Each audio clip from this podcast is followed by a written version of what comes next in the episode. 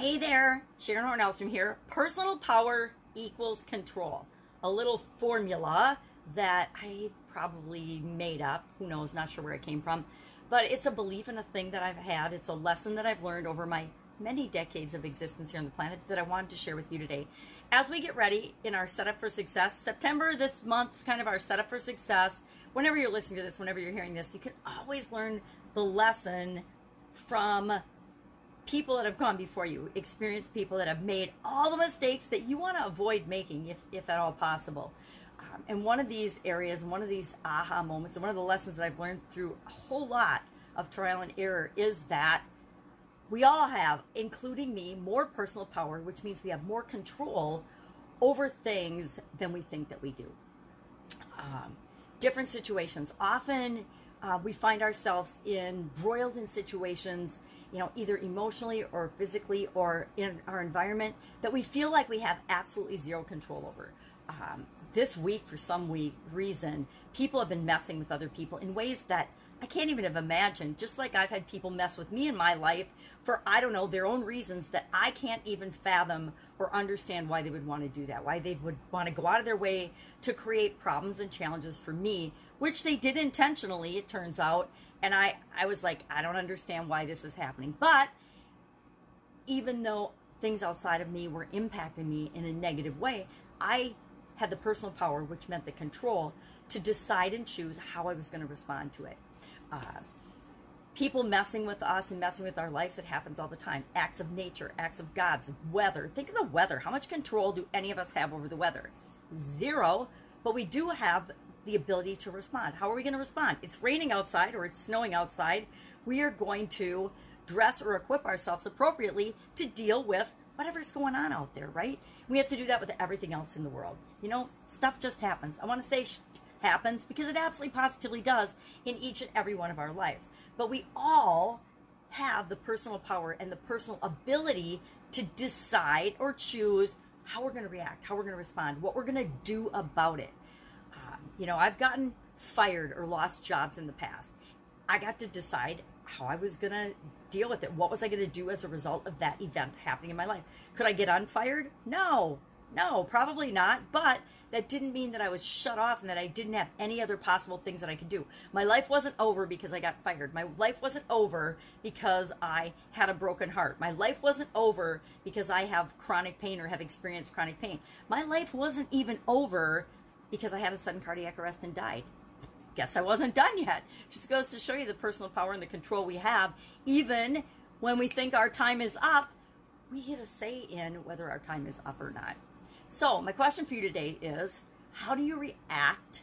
And how you react tells yourself and the world a lot about you, whether you know it or not. And guess what? Everybody isn't going to see it. The vast majority of the people on the planet are just busy being themselves and doing their own thing or trying to navigate their own life and don't have any time to pay attention to you. I know. Shocker. All that time we fretted and felt bad in high school and thought everybody was looking at the zit on our nose. And guess what? They couldn't have cared less. They were too busy about the zit on their cheek, worrying about their own situation to ever really give you two seconds of thought. Unless, of course, they were using you as a target to bully and make themselves feel better. That, of course, does happen. It still happens today. Mind blowing. You think that as human beings we would evolve and get out of that kind of crap, but apparently not yet. We're not ready as a species to evolve to be better human beings just yet. Some of us, yes, some no.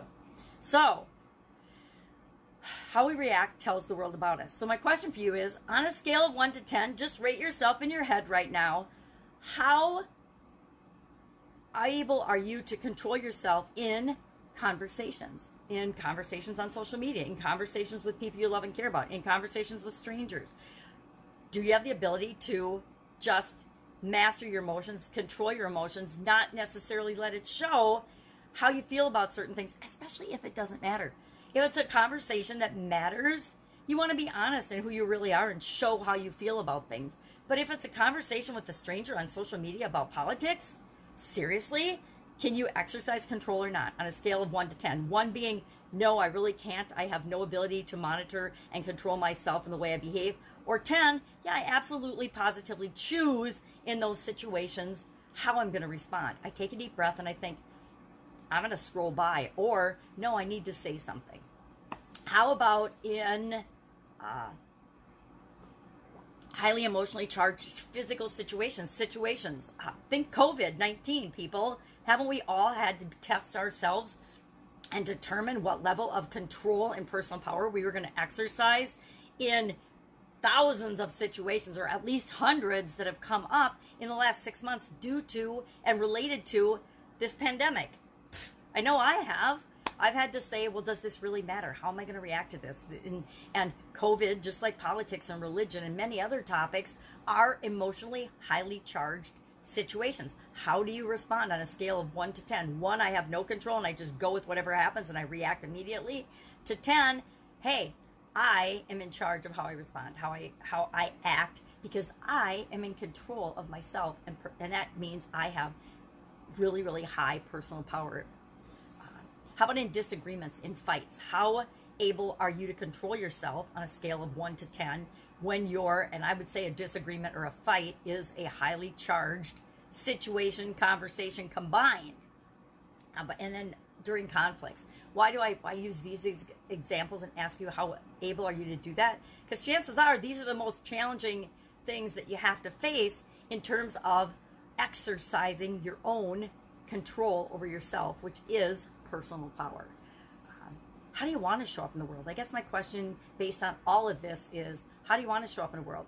Even positive situations you might find yourself in that you're not sure how how well you can control yourselves. You know, it might be you're watching a movie. It might be you're at a wedding. It might be you're at um, or attending um, a positive event and or watching and on a positive Zoom call, and all of a sudden you find yourself kind of losing it, getting upset or crying, or it's triggered something from your past experiences that you forgot that you haven't even ever dealt with, right? Or that you didn't even realize was impacting you from the past.